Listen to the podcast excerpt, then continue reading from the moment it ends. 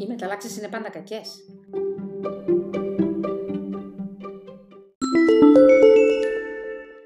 Υπάρχει ένα τέλειο γονιδίωμα. Καλώς ήρθατε. Είμαι η Γλυκερία Σαμολαδά, είμαι σύμβουλος γενετικής και σήμερα ρίχνουμε μια ματιά στους εμερικούς από τους πιο κοινούς μύθους και παρανοήσεις γύρω από το γονιδίωμα και τις γενετικές εξετάσεις.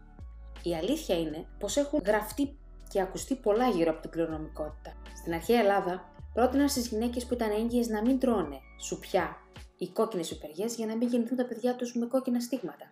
Ενώ στο Μεσαίωνα συμβούλευαν τις άγκυε γυναίκες να αποφεύγουν να τρώνε λαγούς ή κεφάλια ψαριών, ώστε να μην προκαλέσουν δυσμορφίες στο πρόσωπο του μωρού.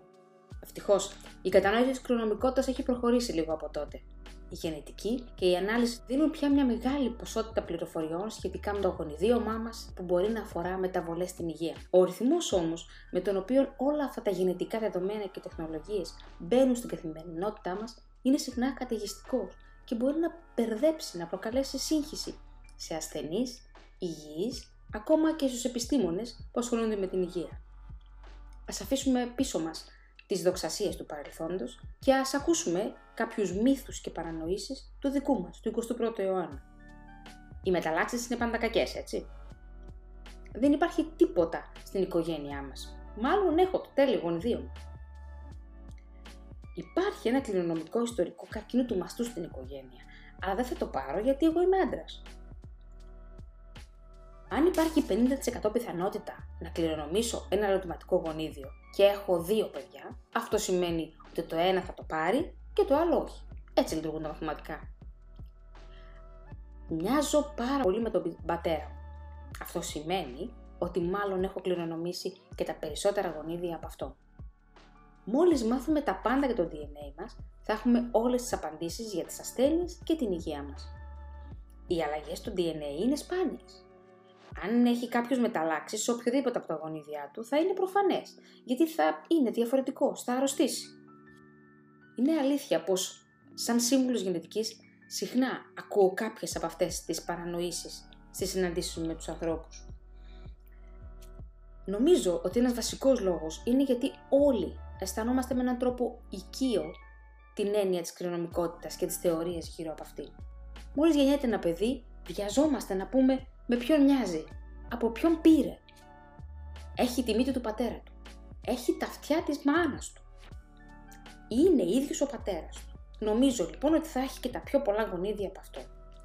Όσο κι αν μοιάζουμε όμως με έναν από τους δυο μας γονείς, η αλήθεια είναι και να τελειώσουμε με τις παρανοήσεις ότι είμαστε όλοι μας 50% η μητέρα μας και 50% ο πατέρας μας κάθε φορά. Η φανταστική ομάδα των μεταλλαγμένων ανθρώπων X-Men και μάχες απέναντι στην ομάδα των κακών μεταλλαγμένων δεν γέννησε τους υπερήρωες μόνο στη φαντασία των παιδιών. Όλοι θέλουν να γίνουν υπερήρωες. Όλοι θέλουμε να είμαστε υπερήρωες. Ευκαιρία λοιπόν να το πούμε καθαρά. Όλοι είμαστε λίγο μεταλλαγμένοι και ας μην είμαστε αρκετά υπερήρωες. Στην πραγματικότητα έχουμε όλοι αλλαγές στα γονιδιά μας οδηγούν στα διαφορετικά μας χαρακτηριστικά και στη μεγάλη ποικιλία αυτό που είμαστε. Οι παραλλαγές είναι φυσιολογικές. Κάποιοι από εμά μπορεί να έχουν κάποιες αλλαγές στο γονιδίωμά τους που τους προστατεύουν από τον καρκίνο περισσότερο ή λιγότερο ή κάποιοι άλλοι αλλαγές που κάνουν την καρδιά τους να λειτουργούν με σωστότερο τρόπο. Ως κοινωνία όμως θα πρέπει να αρχίσουμε να αποδεχόμαστε αυτήν τη βασική αρχή της βιολογίας. Οι παραλλαγές παραμένουν πάντα φυσιολογικές με την ευκαιρία να το διευκρινίσουμε. Δεν πρόκειται να γίνω Spider-Man αν με δαγκώσει μια αράχνη. Από αυτήν την ιστορία και την ταινία όμως, καταφέραμε όλοι μας να συνειδητοποιήσουμε την έννοια του DNA και να καταλάβουμε ότι το DNA υπάρχει και ότι όποτε συμβαίνουν αλλαγές σε αυτό, μπορεί να προκύπτουν αντίστοιχες αλλαγές στα χαρακτηριστικά μας, δηλαδή αλλαγές στο φαινότυπο. Και αυτή είναι μια πολύ χρήσιμη βασική αλήθεια της βιολογίας που ο Spider-Man μας βοηθάει να ανακαλύψουμε. Είμαι η Γλυκερία Σαμολαδά, βιολόγος, σύμβουλος γενετικής και θα μιλήσουμε σε επόμενα podcast και για άλλες παρανοήσεις και μύθους. Ευχαριστώ.